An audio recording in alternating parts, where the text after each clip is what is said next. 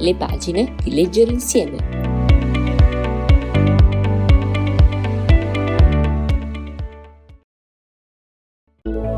Per il mese di febbraio è stato selezionato il libro Tutto è possibile di Elizabeth Strout.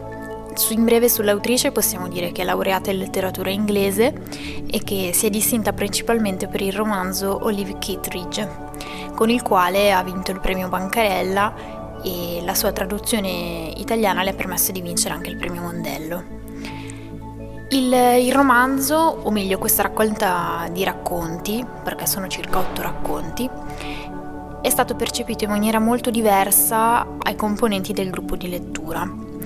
Ci siamo chiesti in prima battuta se il libro possa essere considerato triste. Sicuramente l'autrice ha scelto di cogliere i personaggi e le relative famiglie in dei momenti particolari della loro vita. La scelta però è funzionale al suo obiettivo, D'altro canto, come sostiene lei più volte in varie interviste, raccontare storie di persone felici è meno interessante. La tematica principale che possiamo sicuramente individuare è quella della resilienza alle difficoltà. Concentrandoci sul titolo Tutto è possibile, che è una traduzione corretta, ma su, nella quale comunque si perde una sfumatura di quella originale in inglese in cui è Anything is possible, che è ben diverso da Everything is possible, possiamo capire che tutto è possibile in varie sfaccettature, non soltanto in senso positivo, ma che può capitare effettivamente di tutto, in ogni modo. Il titolo di Tutto è possibile si riferisce a dei momenti di grazia a cui accedono alcuni tra i personaggi, benché non ci sperassero affatto. Sono sprazzi imprevedibili, in grado di toccare con spontaneità. Questi attimi però sono molto preziosi e rari nella vita e sono dei momenti in cui un essere umano si sente connesso ad un altro. Esistono davvero, ci sono dei momenti in cui tutto molto difficile, una chiacchierata, un incontro imprevisto può darci un punto di vista diverso sulle situazioni e rendere tutto molto più leggero. I personaggi delle varie storie ci mostrano differenti tipi di solitudine all'interno della famiglia o della società. Hanno dei sogni e i relativi crolli, che si possono sviluppare in ambienti chiusi per benisti e provinciali. Infatti il libro è ambientato in questo paesino di provincia in America che ci permette di vedere una realtà dell'America molto diversa alla quale siamo abituati, dove c'è una grandissima povertà che condiziona la vita di, di chi ci vive. La maggior parte delle sofferenze dei personaggi sono dovute al non detto, che è un grandissimo problema che affligge l'America, ma non solo possiamo tranquillamente provare questa problematica anche all'interno della nostra società, in cui bisogna mantenere la segretezza su alcuni argomenti, quali la povertà, quindi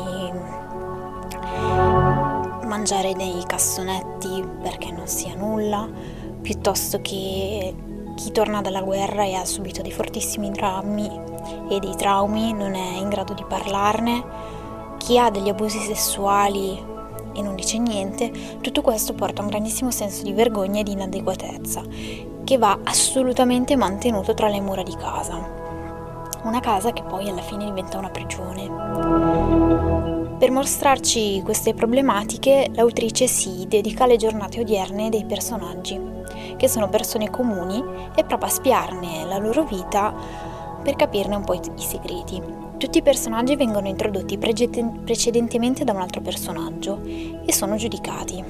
Non, non vengono mai presentati in maniera obiettiva. Qui siamo in questo paesino dove tutti sanno tutto di tutti, anche se in realtà poi, come scopriremo, sanno ben poco di, di tutti. I personaggi sono legati dal personaggio di Lucy Barton, che è un filo conduttore di tutte le vicende. Lei fa la sua comparsa solo in un capitolo. Lei è un personaggio che è scappato da questa realtà ed è diventata scrittrice. Ha fatto successo, fa uscire questo romanzo. Questo romanzo è un po' il pretesto per parlare di chi invece è rimasto e ha dovuto affrontare la vita. Lucy Barton non è rimasta immune dalla sua infanzia perché comunque potremo vedere all'interno del libro ha degli attacchi di panico, grandissimi blocchi psicologici, mentre chi è rimasto prova verso di lei un senso di invidia o di ammirazione. Il linguaggio che è stato scelto è quello delle frasi pulite. Una frase chiara e pulita aiuta molto ad andare avanti nella lettura, quindi questo libro è pervaso di espressioni vere, ma anche che suonano bene e molto suggestive. Abbiamo notato che tantissime descrizioni possono ricordare quella, una sceneggiatura di un film. Poche frasi, pochi dettagli e noi abbiamo subito che era la scena. Un romanzo dipende dalle singole frasi con cui è composto e dunque ogni parola è importante, anche il modo in cui una frase suona.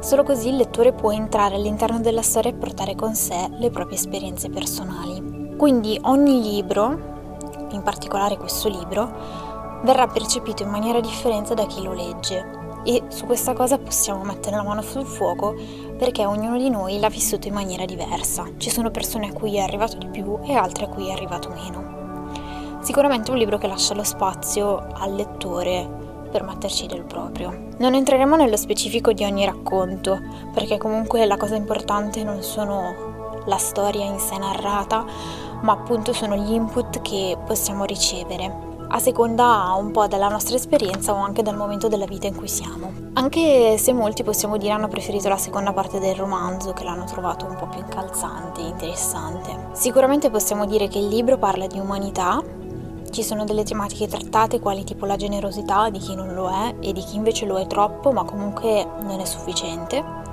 I personaggi amano in maniera imperfetta e sono egocentrici, però non lo ammettono.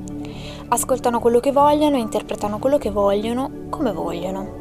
Vivono vite insoddisfacenti ma non le cambiano, trovano complicità dove non dovrebbero e manca dove dovrebbe esserci. Quindi tutto questo è grandissima fonte di umanità e immedesimarsi in tutto questo è molto semplice, nonostante comunque le storie siano un po' sopra le righe, possiamo sicuramente dire che ogni famiglia ha i suoi problemi e i suoi scheletri.